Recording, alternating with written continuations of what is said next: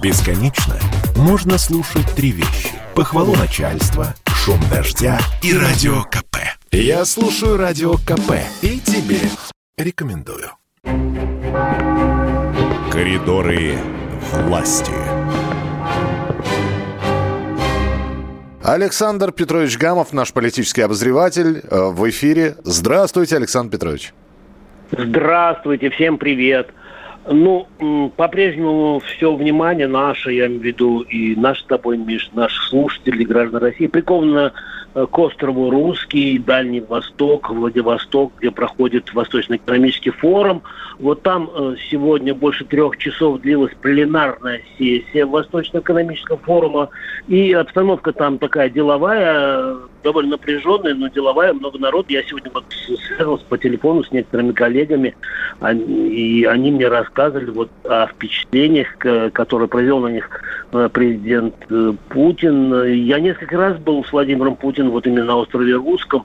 И там такая какая-то особая, конечно, обстановка. Ну, представьте себе, остров Русский э, сначала был ну, просто островом, знаете, заросшим совершенно, э, я не знаю, там елями, пихтами, а потом вдруг там образовался такой классный совершенно город. Э, и сегодня прозвучали такие ну, очень нужные, я считаю, яркие заявления Владимира Путина. Ну, например, он сказал, что жалко отпускать Думу Лаврова и Шойгу. Но я напомню, что э, и э, Сергей Кужугетович и, э, значит, Лавров, глава нашего МИДа, они возглавляют список «Единой России» на выборах в Госдуму. Ну, не обязательно отпускать, можно оставить после выборов. Это, это такой совет вы сейчас сделали, да? Ну да. Вот.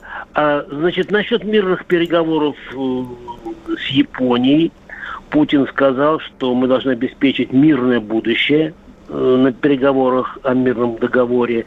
А это значит, что мы должны быть гарантированы от неожиданности, связанных с Э, с возможным размещением американских вооруженных сил. Вот это вот главное, вот то, о чем мы из года в год повторяем.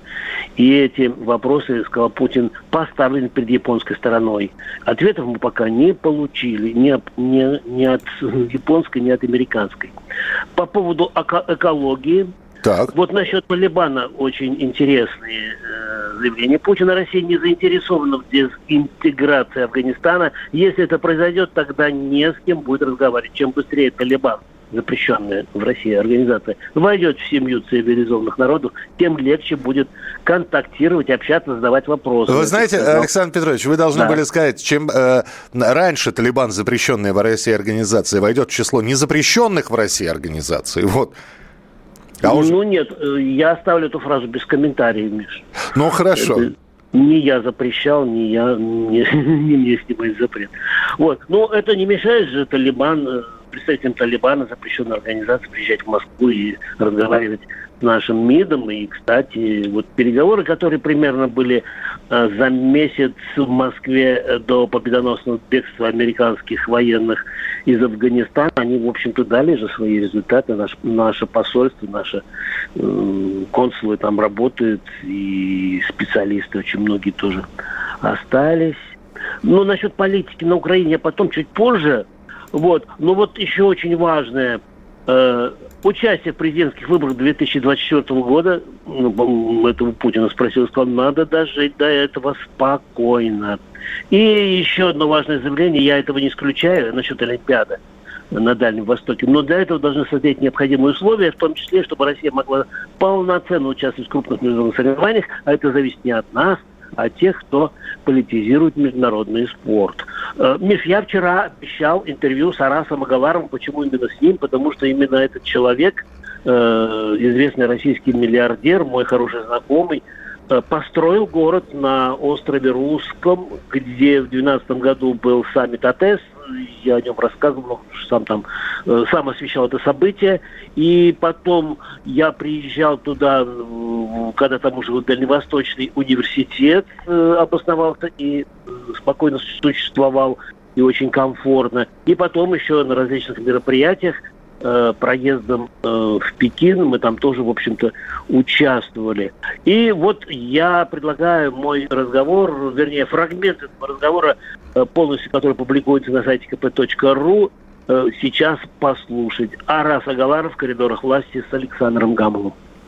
У меня вопрос э, такой, что вы, вы строили универсальный, что ли, комплекс э, и для президентов, и для студентов, и для бизнесменов, и для журналистов, что ли, так вот э, проект ваш был рассчитан? Не, ну, как бы, когда мы строили, понимали, что там будет саммит, саммитом будет открываться университет, то, естественно, там было все приспособлено для проживания и, в общем-то, вид персон и так далее. То есть он подготовлен к такого ранга мероприятий.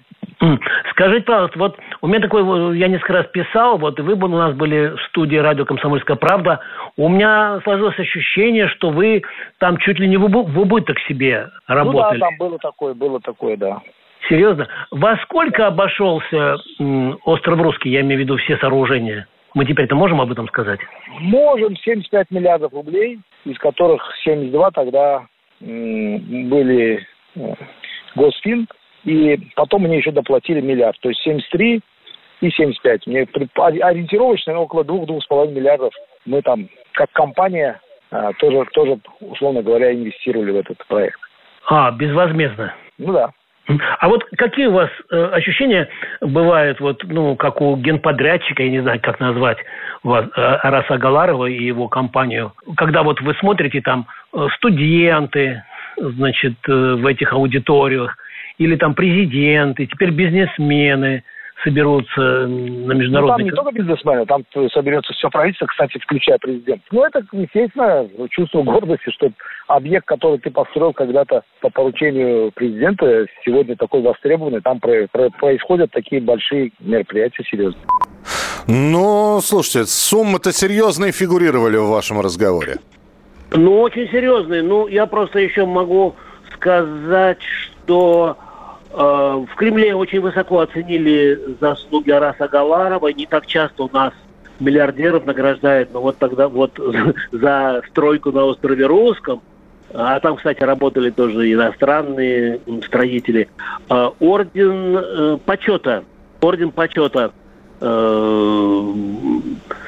орденом почета был награжден Арас Искандерович Агаларов.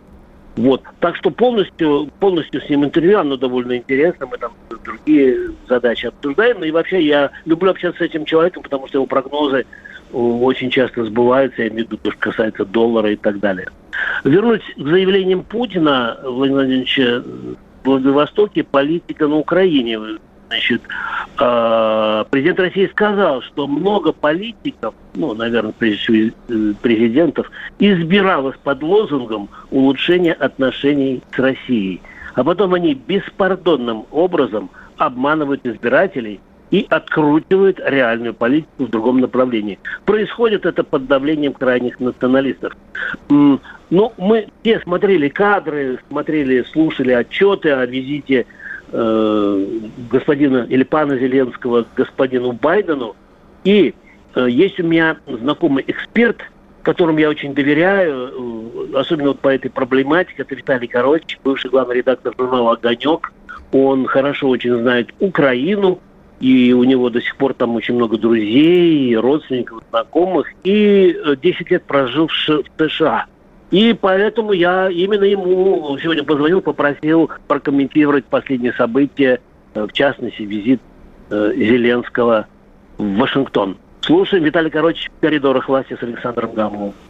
Примерно так в советское время Щербицкий ездил в Москву на заседание Политбюро. Ездил к своему начальству. Поговорили выяснили позиции друг друга, позиции не изменились. Ну и все в порядке. Остальное это уже были разговоры, там, декорации, встречи с иммигрантами, там. Ничего такого, что меняет радикально отношения или что-то еще, ничего этого не случилось. Принципе, такие революционные изменения не происходят каждый день. Виталий Алексеевич, ну вот э, как вам вот эти вот кадры показали, видимо, это украинская хроника, а может американская, я не знаю, когда он выходит оттуда, как с экзамена, и говорит, негативного ничего не было, типа хозяин доволен. Помню. как ездил э, Щербицкий и до него другие, там Шелест, другие украинские вожди, ездили в Москву на заседание Политбюро. Если не отчитались, значит, все хорошо. Он приехал, улыбнулся и сказал, видите, все хорошо. Я вот приехал, меня не сняли, я при месте. Зеленский сейчас еще от... налаживает свои отношения, приучает к себе европейских э, лидеров и уверяет их в том, что он останется и после следующих выборов. То есть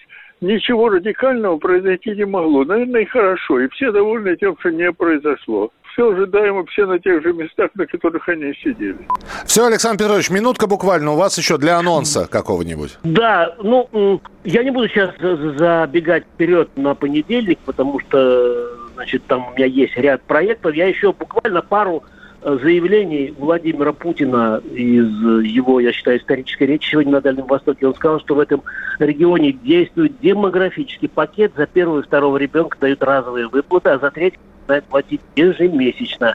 И высшее образование будет развиваться на месте, а то основной отток населения с Дальнего Востока идет за счет молодежи, уезжающей учиться и не возвращающейся назад. И еще от себя я просто хочу добавить, что там есть блестящие совершенно выставки. Э, это филиал Манежа существует. И на Дальнем Востоке мой э, герой, хороший знакомый, модератор Олег Кожемяка, он там даже открыл филиал Большого театра все принято. Спасибо большое. Александр Гамов, э, рубрика «В коридорах власти». Продолжение в завтрашнем эфире. Вы обязательно все это услышите, что нового в коридорах власти происходит. Коридоры власти.